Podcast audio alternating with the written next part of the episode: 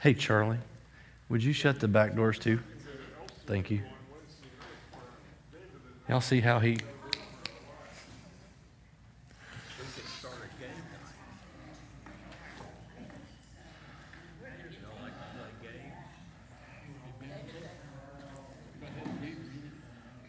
All righty. Well, it's six thirty.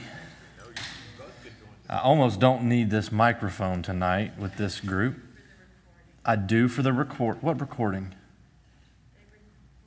Oh, yes. I thought you knew something. I, we do want to keep this for posterity.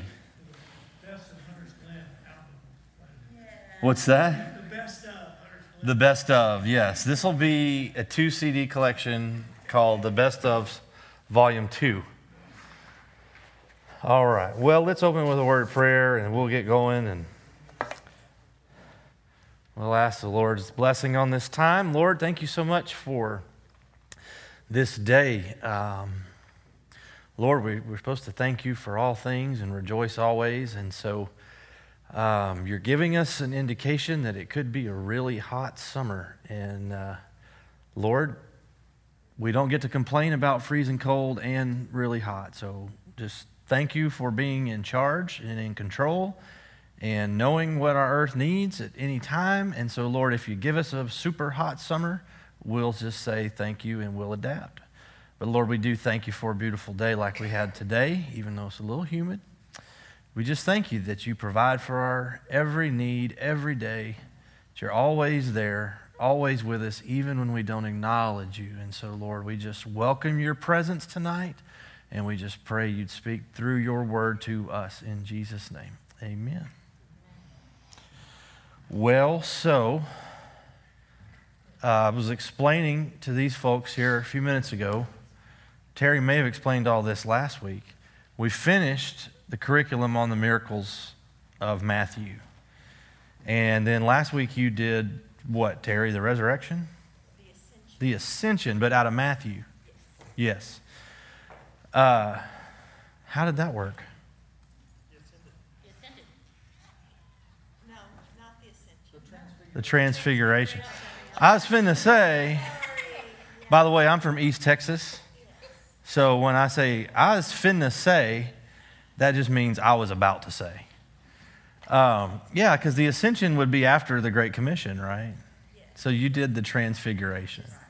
Y'all, she has worked so hard since last Wednesday, she couldn't even remember that. But yeah, so you did the transfiguration, and then tonight we'll talk about the Great Commission. And um, then next week, she'll give a review of all of it, and then on the twenty-fifth is our quiz. No. twenty-fifth will be Pastor People Prayer Time with Pastor Don and an R A's and G A's program. So, all right. Well, we're going to jump right in then on the Great Commission. Without looking, who can tell me where it's found? Matthew twenty-eight. And uh, let me just read it to us then. Matthew twenty-eight. I'll begin with verse eighteen. And I will read through verse twenty. And Jesus came and said to them, all authority in heaven and on earth has been given to me. Go therefore and make disciples of all nations, baptizing them in the name of the Father and the Son and the Holy Spirit, teaching them to observe all that I have commanded you. And behold, I am with you always to the end of the age. All right. I suspect everyone in here has heard at least one or ten messages or teaching times on the Great Commission over the course of your lifetimes and discipleship times. So we're not going to necessarily cover anything new or earth-shattering tonight, but it's always a good reminder of what our priority ought to be. And when we think about evangelism, I heard this definition one time. And the definition went like this. Evangelism is that thing that every Christian believes is important, but very few ever participate in. Y'all didn't hear that, did you? Yeah, we all, it's, it's, it's that's the most important thing, and yet how, but very few ever Why do so few people participate in evangelism? I think maybe sometimes believers just don't grasp what evangelism is or how simple it really is. Maybe we associate evangelism with uh, large crusades like Billy Graham and Franklin Graham have uh, had over the years. Or maybe people associate evangelism with, with revivals, right? I mean, the guy who comes and does a revival, we call him the evangelist. You know, and maybe people have that that perception, and that's that's what evangelism is, is standing in front of a large crowd, either a church full or a stadium full of people, uh, to preach a sermon about Jesus. Or maybe some people have in mind uh, that knock on the door. You know, I live about a mile and a half down the road from a Kingdom Hall Uh, meeting place. And uh, without fail, before COVID, before COVID, um, about every one Saturday, every other month, uh, somebody from the Kingdom Hall would be coming and knocking on my door. And they were so sweet. And I'd tell them, ma'am, I'm a Baptist preacher. Okay, have a great day. Uh, they don't stick around.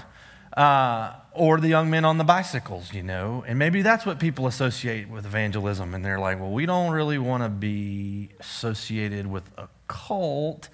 And so that mindset can kind of creep in. And maybe people don't, maybe we don't do it as much as we should because we have these conceptions in our minds, you know. But what is it really?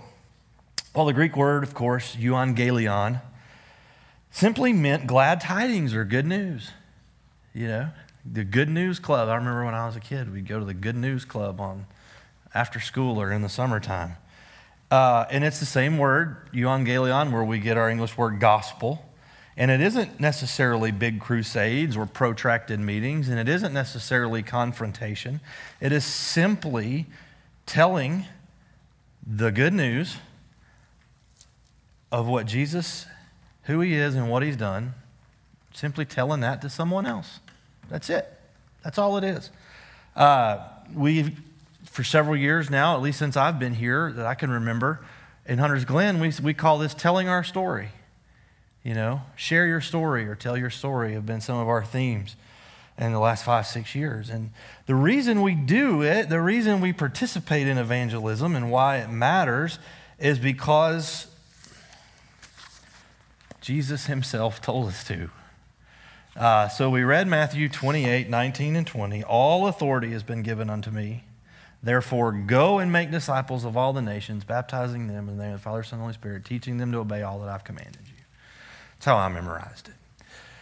Uh, that defines our mission, really, as a church, doesn't it?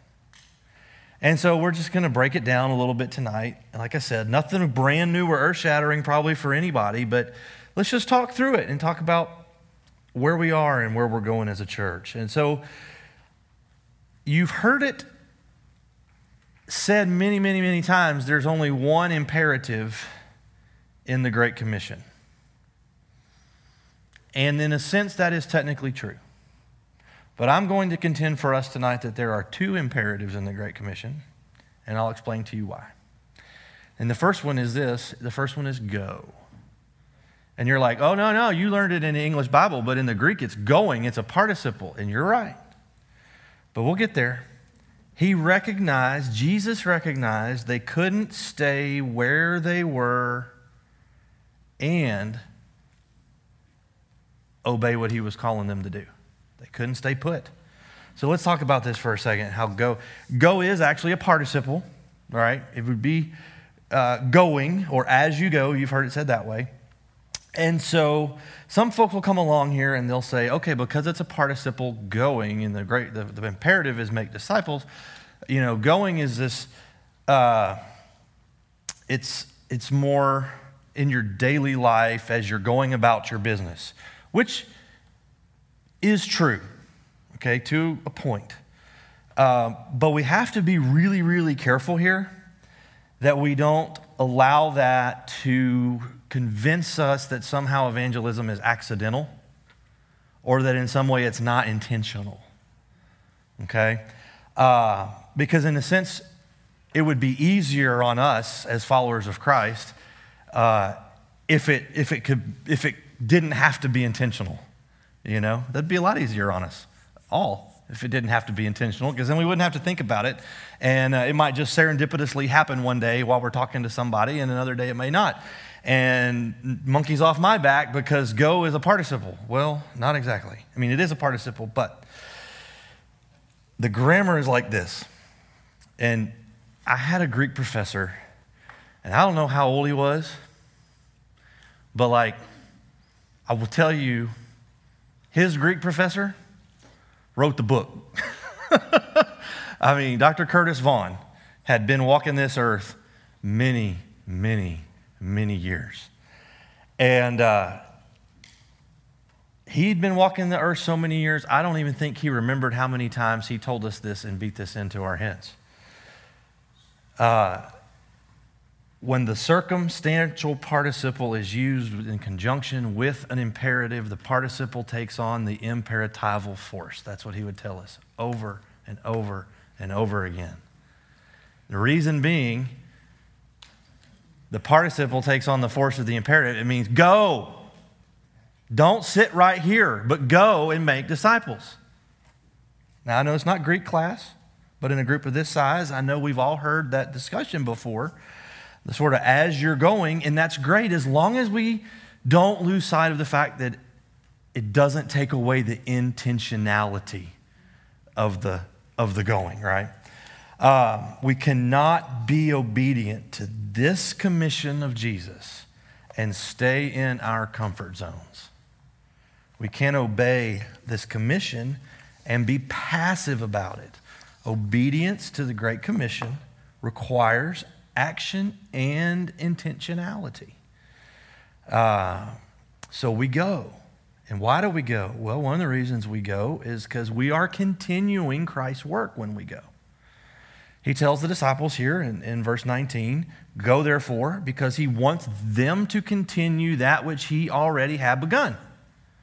He's uh, compelling them to go forward to a universal ministry that he himself had never gotten to engage in.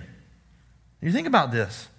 He had ministered primarily, I mean, we had the woman at the well and a few other scenes, but primarily in a Jewish context, all in and around the ancient Near East, all in and around Palestine. Uh, and now he's giving them an instruction to go and take the gospel to all the nations. And it was an instruction that included the Gentiles. So it would not have been possible for them to stay right where they were and fulfill their mission. That's why in the Luke Acts account in Acts chapter one, uh, he tells them before the ascension, Jerusalem, Judea, Samaria, and all right in the ends of the earth, right? It's, it's Luke's, what Luke remembers, it goes along with what Matthew remembers, to all the nations.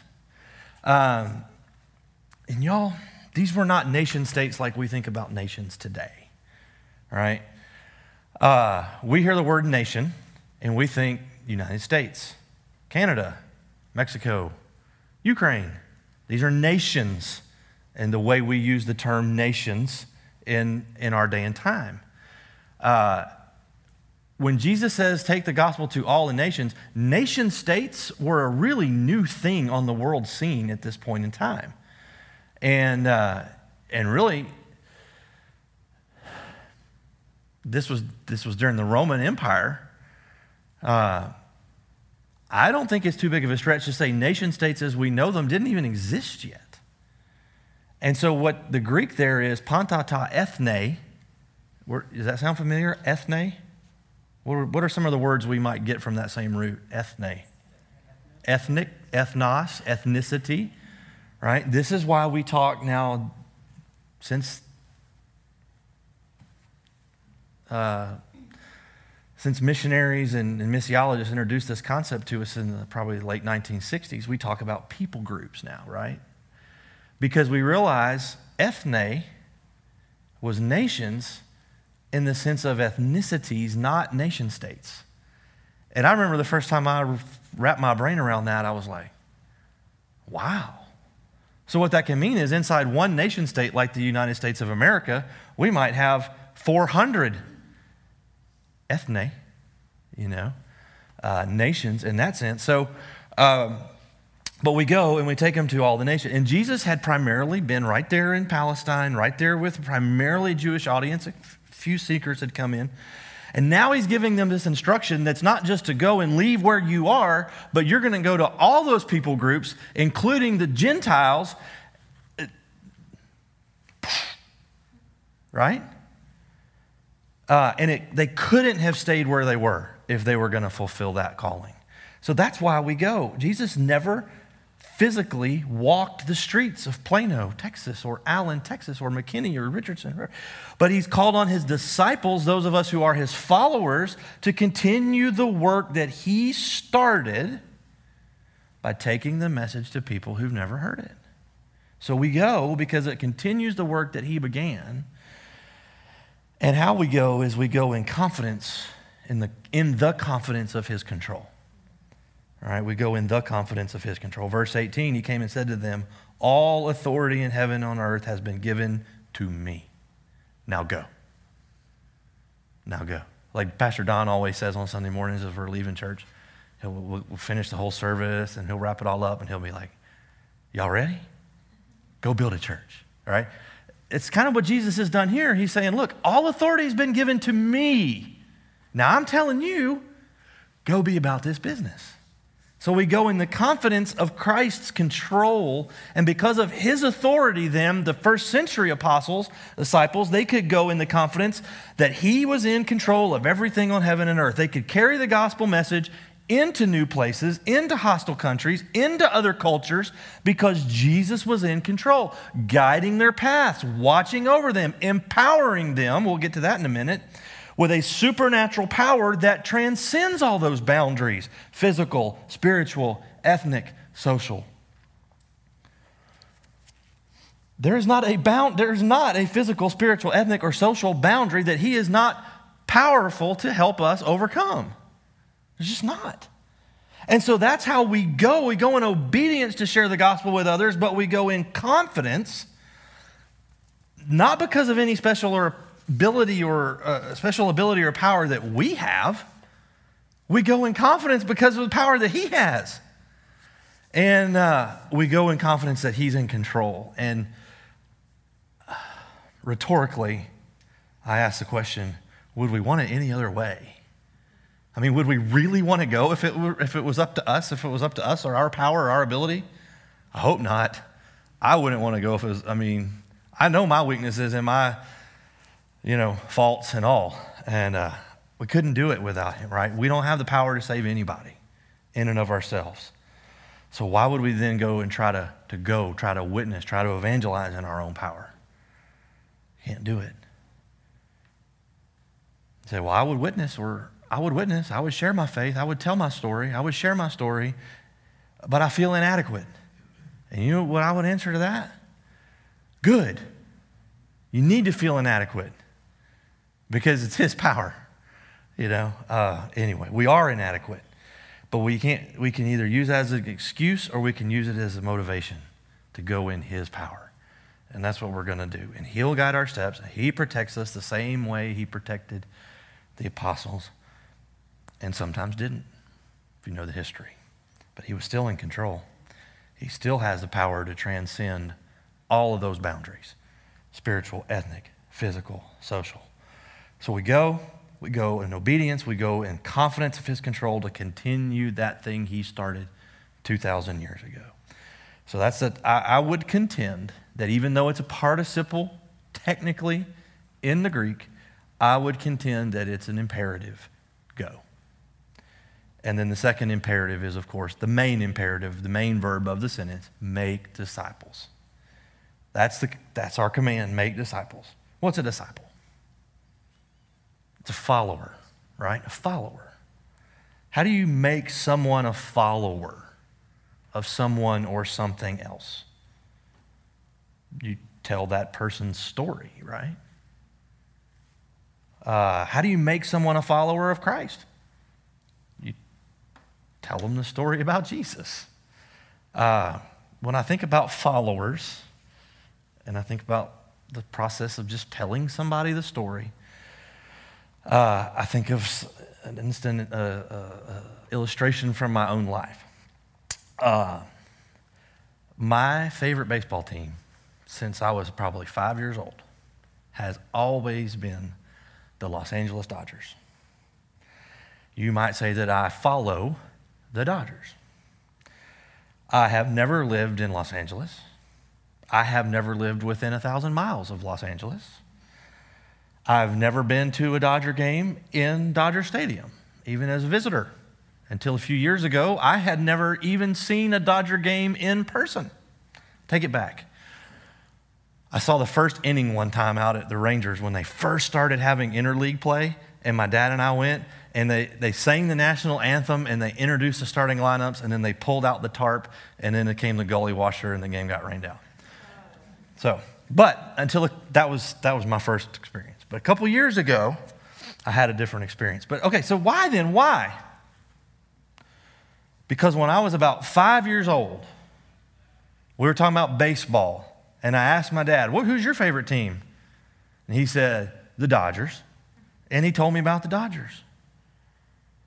And ever since then, I've been a Dodger fan. He talked about listening to the Brooklyn Dodgers on the radio as a boy. He told me about Don Drysdale and Jackie Robinson and Sandy Koufax and all the other Dodger greats and all the great things they accomplished. Roy Campanella, Pee Wee Reese. And uh, he believed what he was telling me about them. He was enthusiastic. He was convincing. He was winsome. And so through his testimony, and I'm taking, I'm stretching it a little, but bear with me. Through his testimony, in a sense, right, he helped make me a follower of the Dodgers. Uh, so I want to play y'all an audio recording here. A couple years ago, another very, very dear friend of mine had the opportunity to uh, give me a ticket to go watch the Dodgers in the World Series when it was played over here in Arlington because of COVID. Y'all remember that? Like, because of COVID, they played all the playoffs right here in Arlington. And even though I'd never been to a Dodger game in Los Angeles, I got the chance to go be at game six of the World Series when they played over here in Arlington, thanks to this really special friend of mine. And so uh, now I got to find it.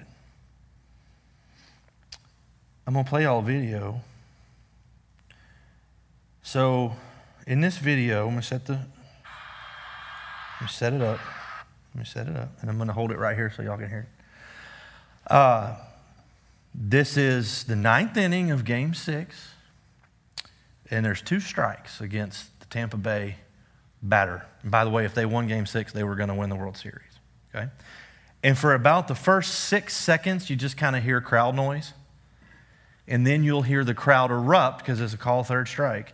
And then I want you to listen if you can hear another voice uh, in this video. So we're going to figure this out here. So at about six and a half seconds, pay attention and see if you recognize a voice.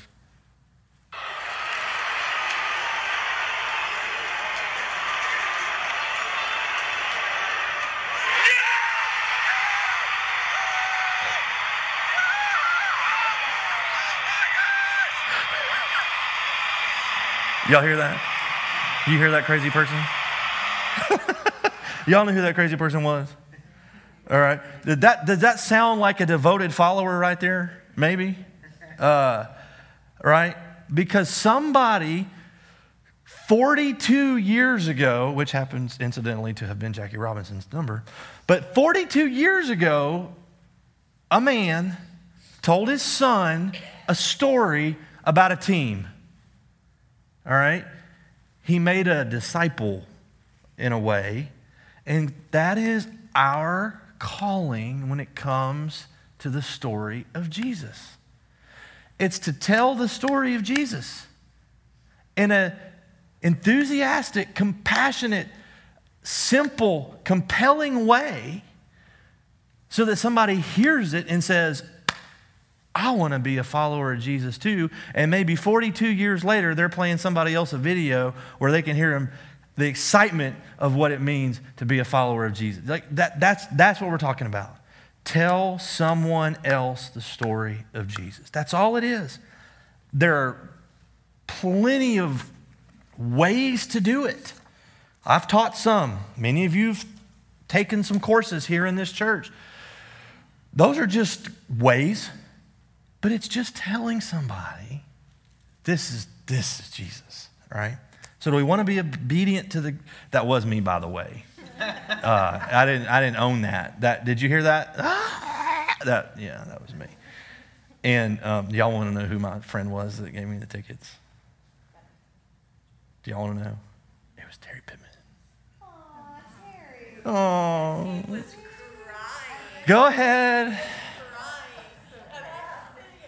But you know what? It's just so great. I, and you know what? I would cry even more if it were Jesus coming in person. Yeah.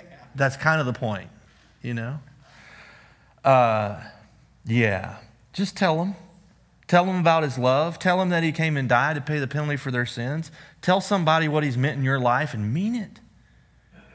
You know? They've got to see that we believe it if we really expect them to believe it. All right, that's it. Tell somebody the story of Jesus. Now let's look at the magnitude of the task. We already talked about this a little bit.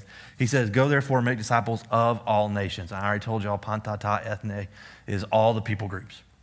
Because up to this point, I think we said this too, he'd ministered primarily among Jews, and now he's saying, you go, you make disciples of Jews and Gentiles alike. Wherever people are, all over the world, whatever their ethnic background, you go and make disciples amongst those people.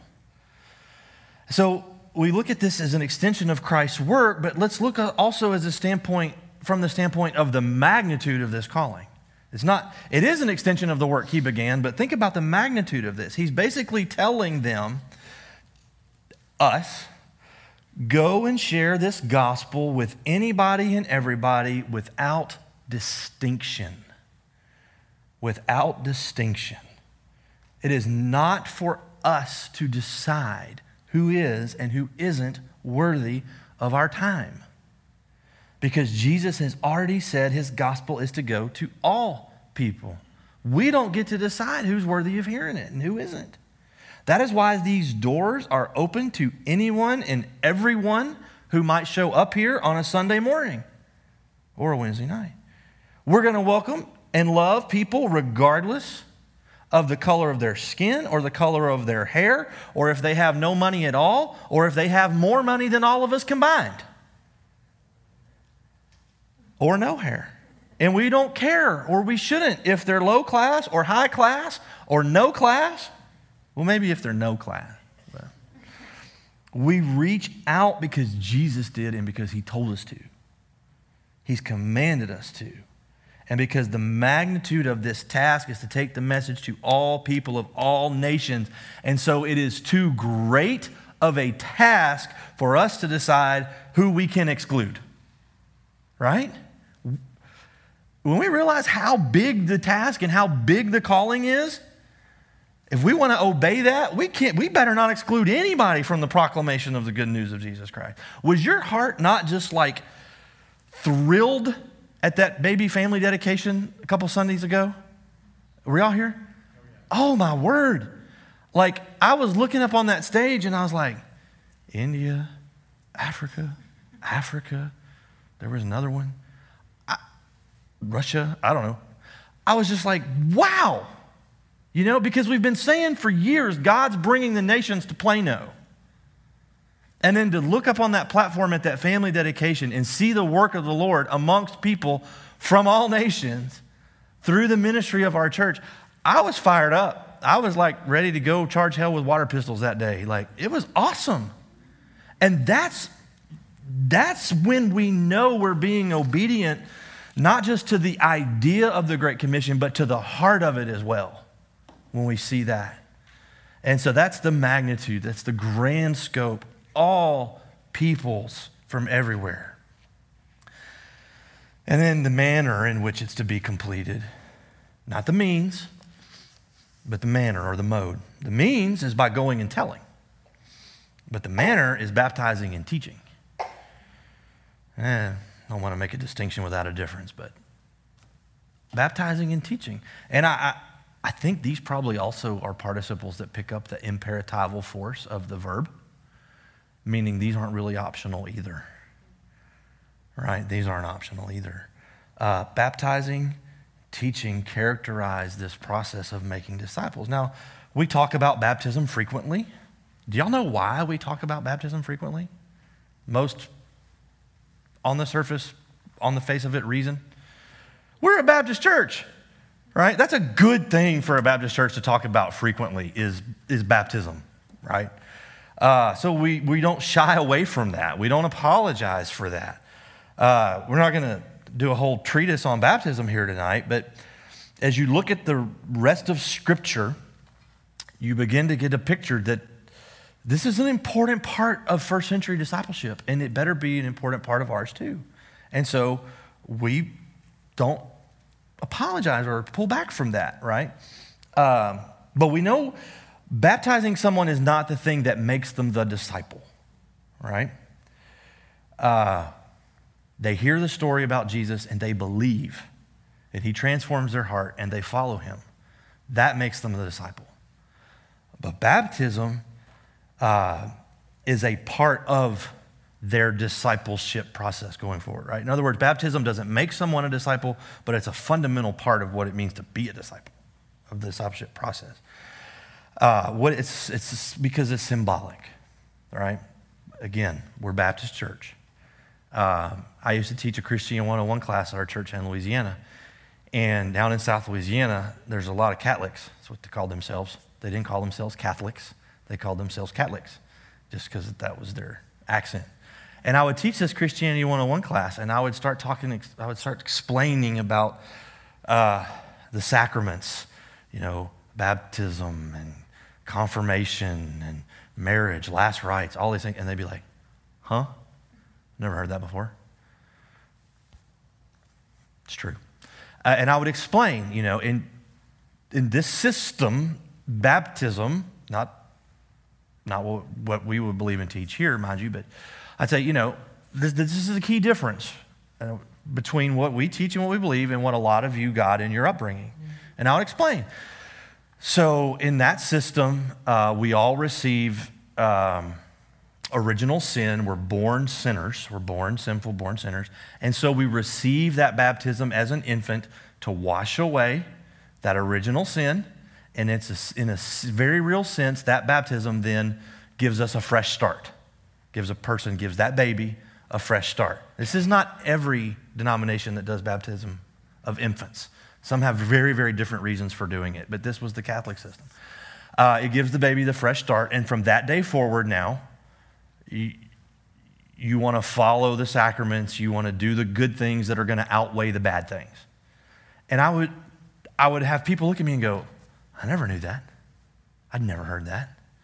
And I'd say, yes, that's why you do these other, you know, confirmation and and and, and mass and communion and marriage and last, I'm forgetting, but there's like seven.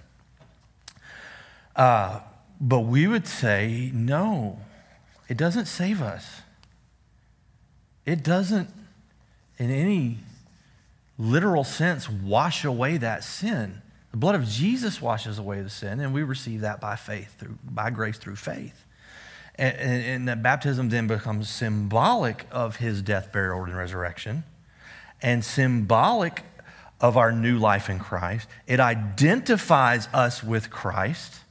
It identifies us as a Christ follower. One of the reasons I tell people, I, I don't make anybody say anything specific when I baptism, baptize them, but I like to always ask, who is your Lord? And I like to hear somebody make that declaration, Jesus Christ is my Lord, uh, as a part of the baptism, because to say Jesus is Lord means nobody or nothing else is. And in the first century, to say that Jesus was Lord meant that Caesar wasn't, and that could have been a capital offense. And if they were willing to make that proclamation that Jesus is Lord, we better be willing to do it too here in our free society. And so I love to hear people proclaim Jesus is Lord. I'm identifying with Christ. I'm identifying with his death, burial, and resurrection. It's symbolizing my own be, uh, being dead to sin and being raised to new life in Christ. It's so, so many things. It's so rich and so powerful of a symbol. That's why we do it as a part of that discipleship process. Like, I haven't done this, but I suppose I could go get a big Dodgers tattoo on my bicep or tricep and say, see, I've identified with that team I claim to follow. That's what baptism is. I'm identifying with Christ. Uh, anyway, maybe better than a tattoo. I, my parents, one time, they gave me a little plastic helmet, you know, and I would wear that everywhere. Uh, why? To identify. That's what baptism does for it. Identify. So, so baptizing, we share our faith. Someone accepts Christ as their Savior. They get baptized, and they're telling the world, look whose team I'm on now. I'm on Jesus' team. Forgive the analogy. I'm a follower of Christ.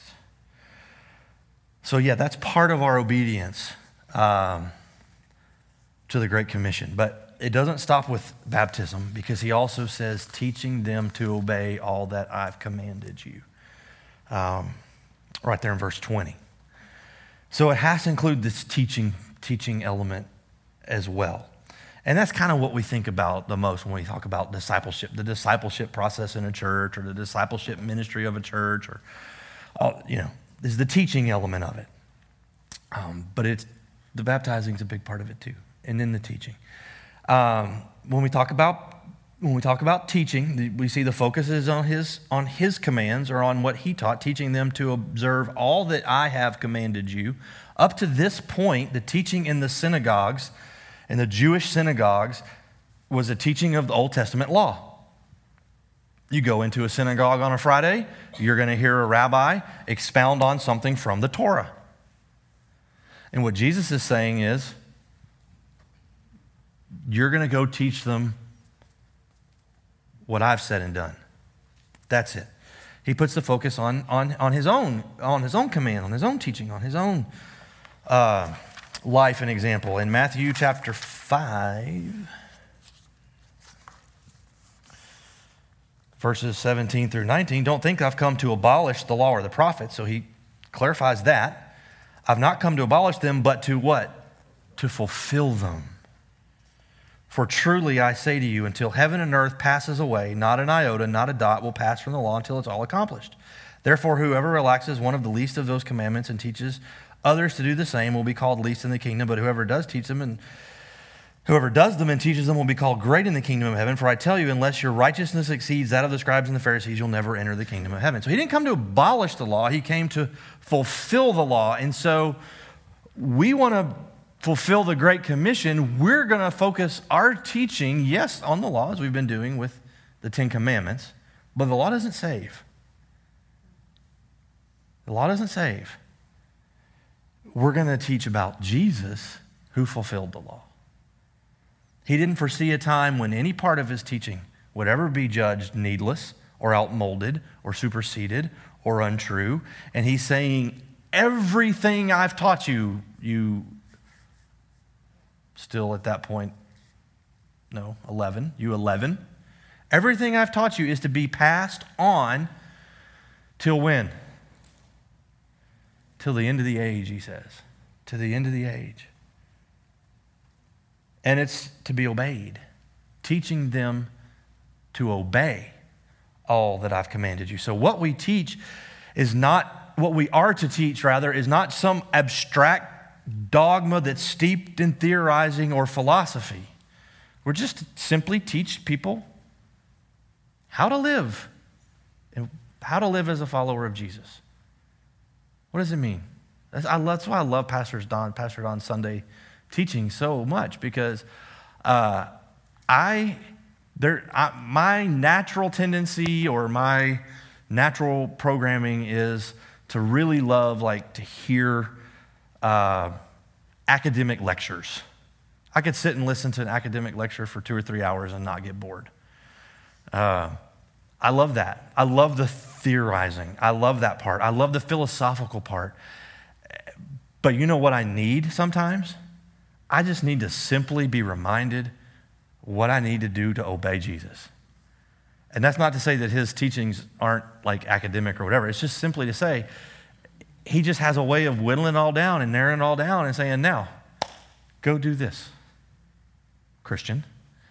I need to hear that, and everybody does, all right? It's not just this abstract thing. Rather, we're to give the people the content that they can hear, intake, and go and obey Jesus.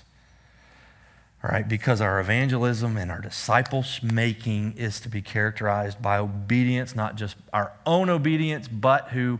The new believers, teaching them to obey. So this eliminates the drive-by witnessing, you know? Listen, y'all, I had a friend, we had a friend, I grew up, I say, I tell everybody I'm just a hick from East Texas, but I did spend a lot of my years in Virginia, so I guess I'm a hillbilly from Virginia with some East Texas hick in me. Um, but we had a friend, uh, oh, his name's escaping me at the moment. He lived to tell other people about Jesus. And uh, Sumner Wimp, that was his name, Sumner Wimp. And you could just sit in a conversation and just start talking about the Lord. And you were going to hear it, and you were going to love it, and you were going to smile, and you were going to weep, and you were probably going to get saved. But he would also do this thing where he would take a gospel tract, and he would figure out how he could fold the corner just so to make it go in a particular direction. And he would literally throw them out the car window. You know, he'd say, I knew how to fold the corner just so I could throw it out the car window and then land at that fella's feet right there at the bus stop. Well, that's great, um, but that's only part of what's involved in making disciples. That's not. Uh, so I'm not, I'm not uh, criticizing him, but what I'm saying is we can't obey the Great Commission and only just throw tracts out car window. Like if Todd comes in tomorrow and goes, woo, Stuart, I threw fifteen tracts out the car window on Saturday night, I'd be like, awesome, now what are their names, right? We make disciples cannot be drive-by witnessing. So as individuals and as a church, we must invest in the lives of others. Someone receives Christ as a result of our ministry, we continue investing in that person, teaching them by words, teaching them by actions until they grow into mature, mature obedient disciples of Christ. I wish y'all could be in here on Sunday morning sometimes, because what's going on back in these two rooms on Sunday mornings, Terry Terry will tell you, uh, it, to see, and I'm not old, I'm forty-seven, but to see people younger than me who are excited to come and learn and study and dive into God's word together, that just thrills my soul.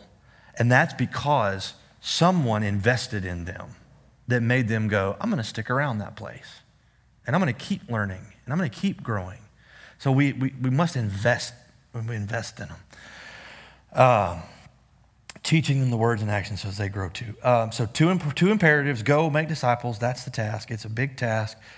So he leaves us with a powerful promise. Lo, where is it? It's not in chapter five. I tell you that. I want to read it how it says it. I know how I memorized it, but I want to see how. Behold, I, I, I memorized it as lo. But in this version, it's behold. Behold, I'm with you always, even to the end of the age. That's the powerful promise, and it's his, his abiding presence. That's a lot of P's. That's the most alliteration you're going to usually get out of me in a, in a, in a, in a talk time or a sermon. His, his abiding presence is that powerful promise, because he knows it's quite an assignment that he's left us with. So he's promised us that his presence will be with us always, leading us, guiding us, strengthening us, teaching us, comforting us. Um, when? Right now. Like, what does that mean always? It means today. Literally, that Greek word is the whole of every day. Lo, behold, I'm with you always, the whole of every day. Right? When he gave that instruction, when he gave that promise, he didn't just have some far-off horizon in sight. Yeah, I'm with you always. See, I'm still with you all the way down there. He meant, I'm, I'm with you every step of the way, every moment of every day, right? So we draw comfort from that, that he's right there. He's with it. That's comforting. But it's also empowering, isn't it? Isn't that empowering? Like, I can tell my story to this person because Jesus is right here with me, and I've got his power available to me uh, today. And yes, until his return. Always does include that other as well. Until he comes back. Uh, when you think about evangelism, when you think about witnessing, sharing your story, telling your story, obeying the Great Commission, however you want to call it, when we think about that and we think about our setting, uh, here are some things we find. We live in a city where there is almost literally a church on every corner, at least the big corners that have stoplights.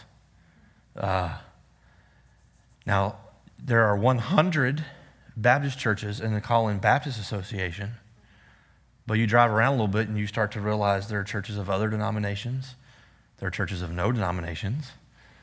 Uh, there's churches that speak English and Chinese and Farsi, and there are Indian churches. Some of them partner with us, but there are so many international other language-speaking churches that aren't even associated with us. You start looking around and you realize, man, so there's a lot, there's a lot of partners for this job. National, international, nationally and internationally is Hunter's Glen. We're a part of Southern Baptist Convention and Texas Baptist Convention, which is, so we're a part of the largest mission-sending denomination, maybe in history, I don't know. We employ thousands of full-time and part-time missionaries in every state and in all of the inhabitable continents, right? I don't think we have any in Antarctica right now, but uh, in every state and in six continents. So you might say that when it comes to this Great Commission, we got a head start in some ways, right? We got a leg up maybe. But to borrow from the world of sports, you might say that we're in the lead in a lot of ways. Um, well, there's a really bad strategy in sports. You know what that strategy is called? Sitting on the lead. You don't want to do that. Let me share with y'all a few things I shared with our, you know, we just we just made a, a, a missions committee, ministry team. We haven't had one um, in Hunter's Glen for probably at least fifteen years. And we won't get into why. But let me just share a few things with you here. Uh, when it comes to trying to obey the Great Commission and trying to be intentional about obeying the Great Commission, Um, you know, locally, we have a partnership with Sigler Elementary School and some of the ministries that our church participates in, and you, through your support of our church, participate in. Even if you're not involved in some of this directly through as a volunteer, you participate in this through your participation in our church. Uh, we do the, H, the Hunter's Glen food packs for the kids that, that don't have meals otherwise when school's not in session. We work with the North Dallas, North Texas Food Bank to do the Friday food bags. We work with Plano I S D's mentoring program, providing mentors at Sigler. Um, we just provide for them opportunities to get kids and teachers on the same, uh, in the same vicinity sometimes with their uh, meet the teacher night, their color run. We We love on the teachers. If you know much about Title one schools, it's some of the hardest public school teaching that you can do in the state of Texas. And so we spend uh, we spend some resources and some time um, loving on the teachers through teacher appreciation kinds of things. Our Christmas toy drive, the probably half of the toys we collect at Christmas time go to Sigler families. We provide winter coats. We provide library volunteers. You also know we have the Hill Community Center. We At the Hill Community Center, we do our E S L program. In the twenty twenty-one twenty twenty-two school year, we had one hundred ninety-two students registered from thirty-eight different countries for E S L level classes, citizenship, conversation, Discovery Bible Study. I love Discovery Bible Study. You know why? Because they come to practice English, and you know what their textbook is? The Bible. That's so good. Uh, we have an E S L Internationals life group that meets on Sunday mornings, personal tutoring, book club, the Closet Donation Center, which serves uh, families with socioeconomic needs, but also with refugees who come to the United States from all over the world. International churches like the Iranian Baptist Church of Dallas, North Dallas Baptist Chinese Fellowship, Cross Point Indian Church, New Day's Korean Church, River of Life Russian-speaking church that meets either on the Hill or here on campus. And then we do participate in the Collin Baptist Association, Disaster Relief, Church Planning, Collin Baptist Men, Texas Baptist Men. We have volunteers at Rural Options for Women, Alive at Last, Bill Glass Prison Ministry, and Gideon's International. We have one hundred twenty children in Peru that are sponsored through Hunter's Glen Baptist Church church members through Compassion International. And this year we will be sending mission teams to Colombia, Kenya, and the Dominican Republic, and more if the Lord allows. Uh, in twenty twenty, twenty twenty-one, we gave two hundred fifty-seven thousand dollars to Southern Baptist Cooperative Program. In twenty twenty-one, twenty twenty-two, year-to-date through seven months, that's one hundred fifty-three thousand four hundred fifteen dollars. So we're looking to blow last year out of the water. In twenty twenty-one, our World Mission offering was one hundred sixty-two thousand dollars. That's that's above and beyond tithe dollars. That's just people that generously want to support those things you've heard all your lives called Lottie Moon, Annie Armstrong, World Hunger Offering, Uh, Texas, the uh, Mary Hill Davis for Texas missions.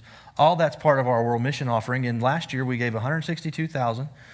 And in twenty twenty-one, twenty twenty-two, that's already one hundred ten thousand four hundred dollars. And so we're we're looking to blow that out of the water.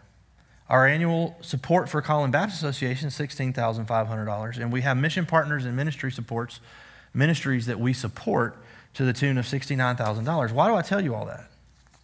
I tell you all that because number one, it's awesome. Not pat ourselves on the back, but thank you, Lord, to be a part of a church that's involved like that. Uh, but yeah, you might say, okay, all right, Hunter's Glen, let's just let's just coast for a little while. You know, we we, we got a head start. We got a lead. Let's coast. What did I say? What is the absolute worst strategy in sports? Sitting on the lead. When the team that is ahead starts to coast, starts to back down, and I wouldn't even say we're ahead. Instead of playing to win, the team starts playing not to lose, right? Instead of throwing a bomb on first down, the coach is content to get two yards off the nose, off the off the tackle. What happens? They get complacent. Typically, the strategy backfires, and what happens to the team? They lose the game. You know, y'all know what a prevent defense is in football? You know what it prevents? Victories.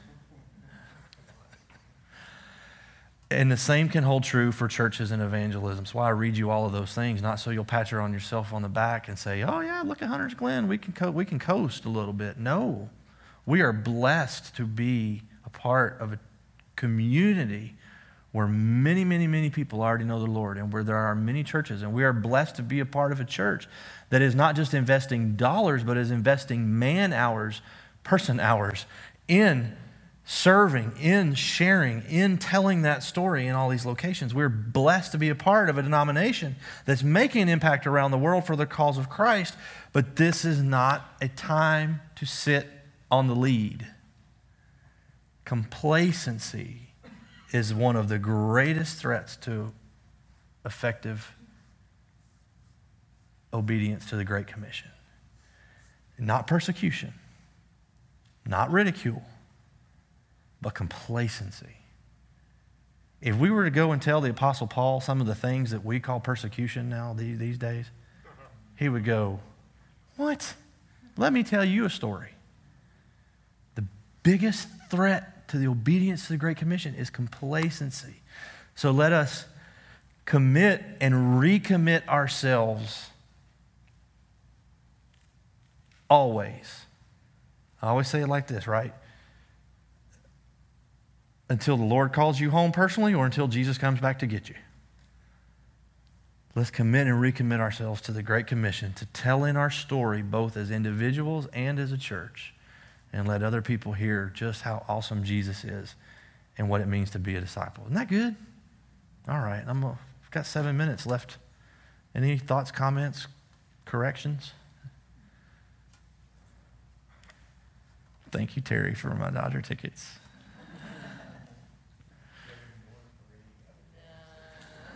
Jeez. Uh, but... Uh, Yeah, so we're going to do some stuff. We're going to reactivate the Share Your Story link on our website. Okay, Share Your Story was just a little link we had on our website where you could just put your first name And you could put, like, I don't remember what it was at the time, like across the street and around the world. You, you, you know, churches have had these themes over the years. I think we're going to do here, there, and anywhere, since that's what's on our mission shirt, here, there, anywhere. So we're going to reactivate that link for Share Your Story to say, this is who I am, and this is this is the context, here, there, anywhere. And here's like in maybe three hundred words or less, here's here's a chance I got to to share the story, to share my story, to, you know. And what we'll do is I think we'll uh, we'll collect those. We'll pull them out from time to time. You'll see them maybe sermon illustrations, or we'll put them in newsletters, just so other Hunter's Glen people can hear how the Lord's moving, you know. Because I, I don't know this for a fact, but I think, I believe, um, in a lot of cases, if you don't hear about it in life group, you don't hear about it, you know. And that's not, I don't say that pejoratively, but that's just kind of, you. we all get kind of in our own circle of friends, and if we don't hear about a particular ministry or a particular ministry opportunity or a particular good thing God did, if we don't hear about it in life group, or if Pastor Don doesn't say it from the platform, we don't hear about it. And so we're going to reactivate that link on the website too, that Share Your Story link, um, and start compiling that stuff and, and trying to push those stories out so people can hear how God's working. That's important. Anyway, uh, well, if there's no comments or corrections, we'll pray we'll be dismissed five minutes early. Mike? I just had a thought, and the thought is that not a lot of people go into sales because you get a lot of rejections mm-hmm. when you're a salesperson. But as a, as an evangelist, as somebody who wants to share the message of Christ, you're not responsible for the results. No. And and so you have to kind of turn that part of your brain off, saying, well, I was, you know, and I've heard people, I do juvenile prison ministry, and I've heard, you know, people say, well, I, you know, brought so many people to Christ today. Did you win? That was but, you. That's an interesting point, though, Mike, because there are people who have the gift of evangelism, yeah. right? We know that. Uh, and there are people, the people who have the gift of evangelism can make it look so easy, or can have can have stories like that. Yo, I brought this many people to Christ today, that it can be intimidating for those of us who know we're called to obey, but we don't necessarily have that same gift. It can be intimidating. And so it's helpful to remember sometimes that it's it's him there. If if they reject, it's it's not me they're rejecting. It's yeah. and, and I've heard a statistic that those who come to Christ have heard the gospel message usually on average seven times. Seven. That's the that's the statistic so I hear too. You don't have to be the seventh, you know. And even Paul says, "Some plant, some water, mm-hmm. some harvest." So you you are just there to play your part. Amen. In that person's, you know, and if maybe you're the third or fourth person that they've heard from that starts them thinking, there must be something that God is trying yeah. to tell me here, you know. So you don't you don't need to worry about where you are in that process. Your job is just to do your part. That's right. Another dear friend of mine used to always say, you can't pick fruit till you plant seeds. You know, uh, somebody has to plant a seed. I planted, Paulus watered, God gave the increase. Somebody else will pick the fruit. Uh, yeah, so my my my heart's desire is just to encourage everybody. You know, you, we can't all be Billy Graham or Franklin Graham or even Jody Mazzola when it comes to sharing our faith. Uh, but we can all just speak the truth about the difference Christ makes in our life. You know, we can all do that. So, Lord, thank you so much for your word, and we thank you for your commission that compels us to go and get out of our comfort zone, because it gives us opportunities to just tell other people how awesome you are.